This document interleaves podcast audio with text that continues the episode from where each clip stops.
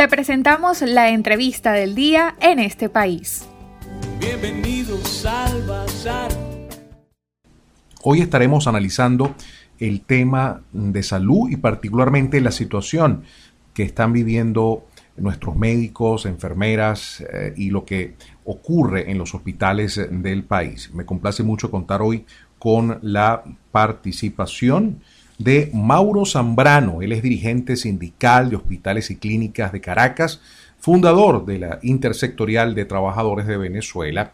Y a él le preguntamos, Mauro, hemos visto informaciones en los últimos días de las carencias, de la escasez de agua, de equipos, insumos para atender a los pacientes no solamente de dolencias normales o de emergencias normales, sino en el contexto de esta pandemia.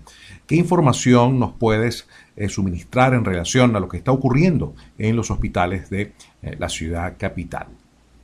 Sí, saludos, saludos a todos los radioescuchas. Eh, bueno, la situación muy difícil que estamos viviendo los trabajadores de salud ante el incremento pues, de casos y hospitalizados en nuestros hospitales.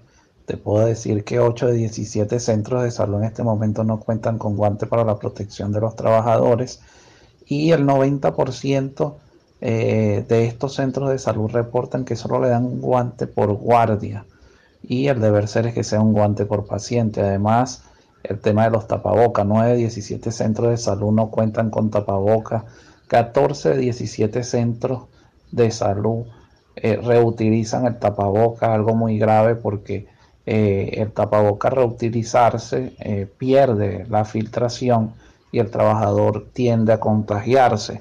Además el tema del agua y la asexia en nuestros hospitales.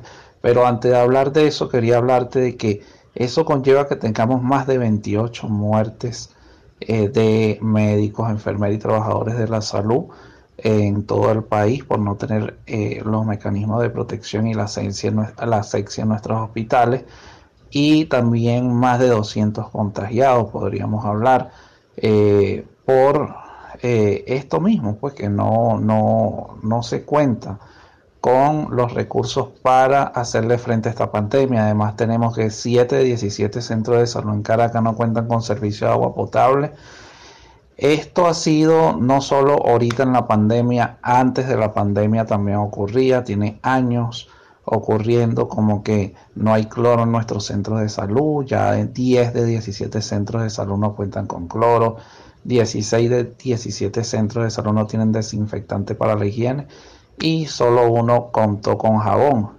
Eh, además, agregarte la denuncia que eh, en este momento en Caracas no cuentan con la prueba del COVID-19, la prueba rápida, y bueno, eh, es un caos total porque la PCR dura unos días para salir y tiene un criterio pues para que se le haga esta prueba a un paciente y los pacientes bueno están siendo ruleteados por los distintos centros de salud eh, porque algo que hay que destacar que para que te puedan ingresar eh, tienes que tener la prueba positiva, si no, no logras ingresar a un centro centinela.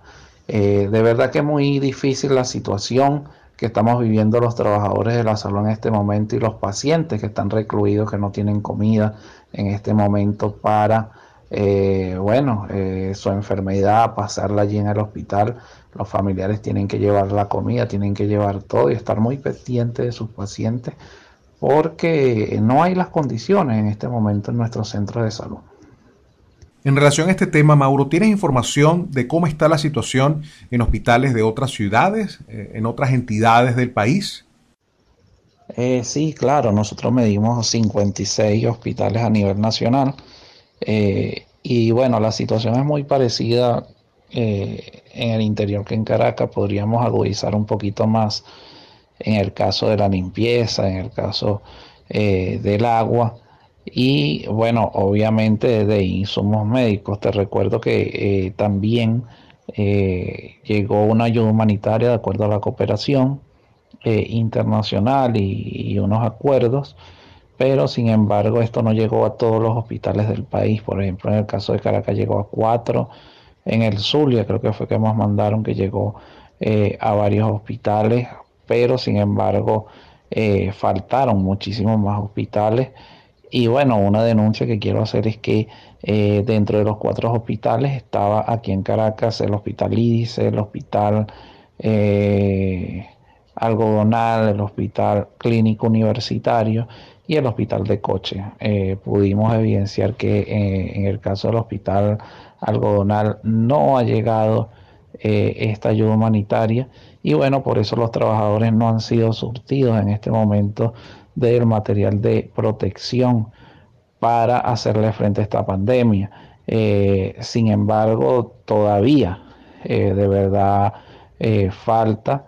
Y bueno, nosotros como trabajadores seguimos pues luchando y hacemos este monitoreo diario a razón de que se corrijan los problemas que hoy estamos viviendo los trabajadores en nuestros centros de salud. Y bueno, vemos que le dan prioridad a otras cosas, por ejemplo, como una elección una elección en este momento puede costar entre 136 millones de dólares y cuidado si no más eh, que se podría invertir en la salud y en la alimentación, que es la prioridad de hoy de la gente.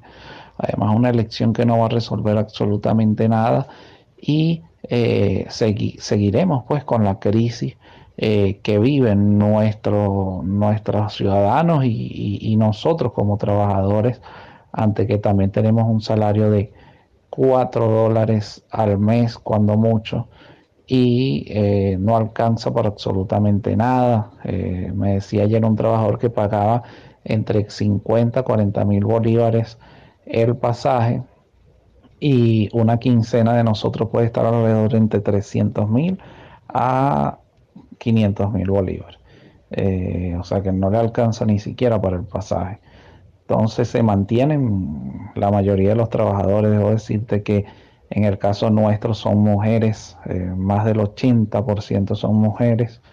Y bueno, son madres y tienen muchos valores, pues, eh, para estar en nuestros centros de salud. Y, es triste ver cómo a veces una madre llora o, o, ver, pues, la situación que estamos viviendo porque eh, tienen miedo también de ser contagiados, no tienen los mecanismos para llegar a su centro de trabajo, además dejan a sus hijos sin comer. Eh, son bastante las cosas que hoy eh, vive el trabajador de la salud y que bueno, no vamos a dejar de luchar hasta hacer justicia. Coméntanos por favor ¿Cómo está la situación de persecución, de acoso, de presión al personal médico, de enfermería en algunos centros hospitalarios? Tenemos entendido, bueno, que eh, ha habido casos de enfermeras o de médicos que ante la ausencia o carencia de insumos básicos, de mascarillas o incluso de agua, eh, se han negado o han protestado ante las autoridades de cada hospital, han llamado la atención sobre esta realidad. Coméntanos, por favor, qué reportes manejas sobre esta realidad. Sí, de verdad que es una situación bastante grave el tema del amedrentamiento y la persecución. Eh, ya contabilizamos 12 detenidos. Eh, trabajadores por protestar simplemente el derecho del paciente, el derecho a la salud, pero también el derecho a estar protegido. Eh, que eso lo violenta muchísimo y como trabajadores vamos a seguir exigiendo que eh, eh, se escuche pues nuestras peticiones porque simplemente nosotros no queremos detenciones y esto no va a parar.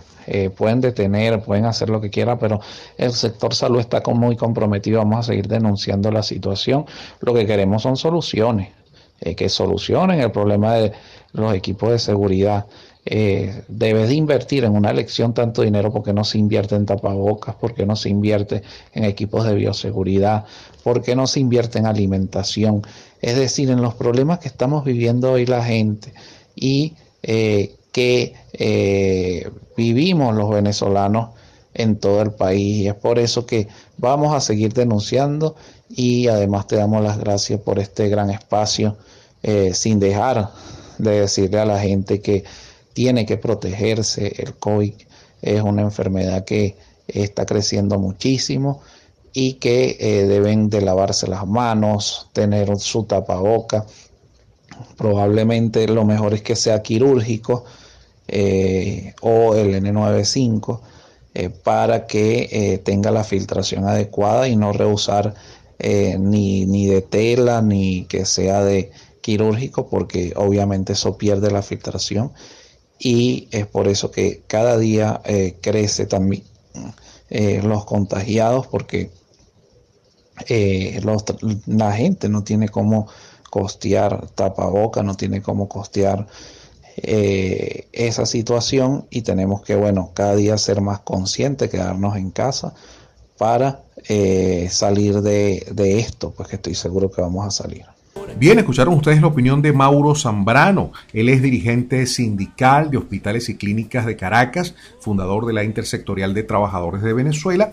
Él nos hace una descripción de cómo están los centros hospitalarios, clínicas de Caracas, de Venezuela, en el contexto de esta pandemia. Muchos de ellos a veces sin los insumos, condiciones y equipos básicos para atender no solamente los eh, pacientes que acuden a estos sitios, las emergencias normales, sino en el contexto de esta pandemia.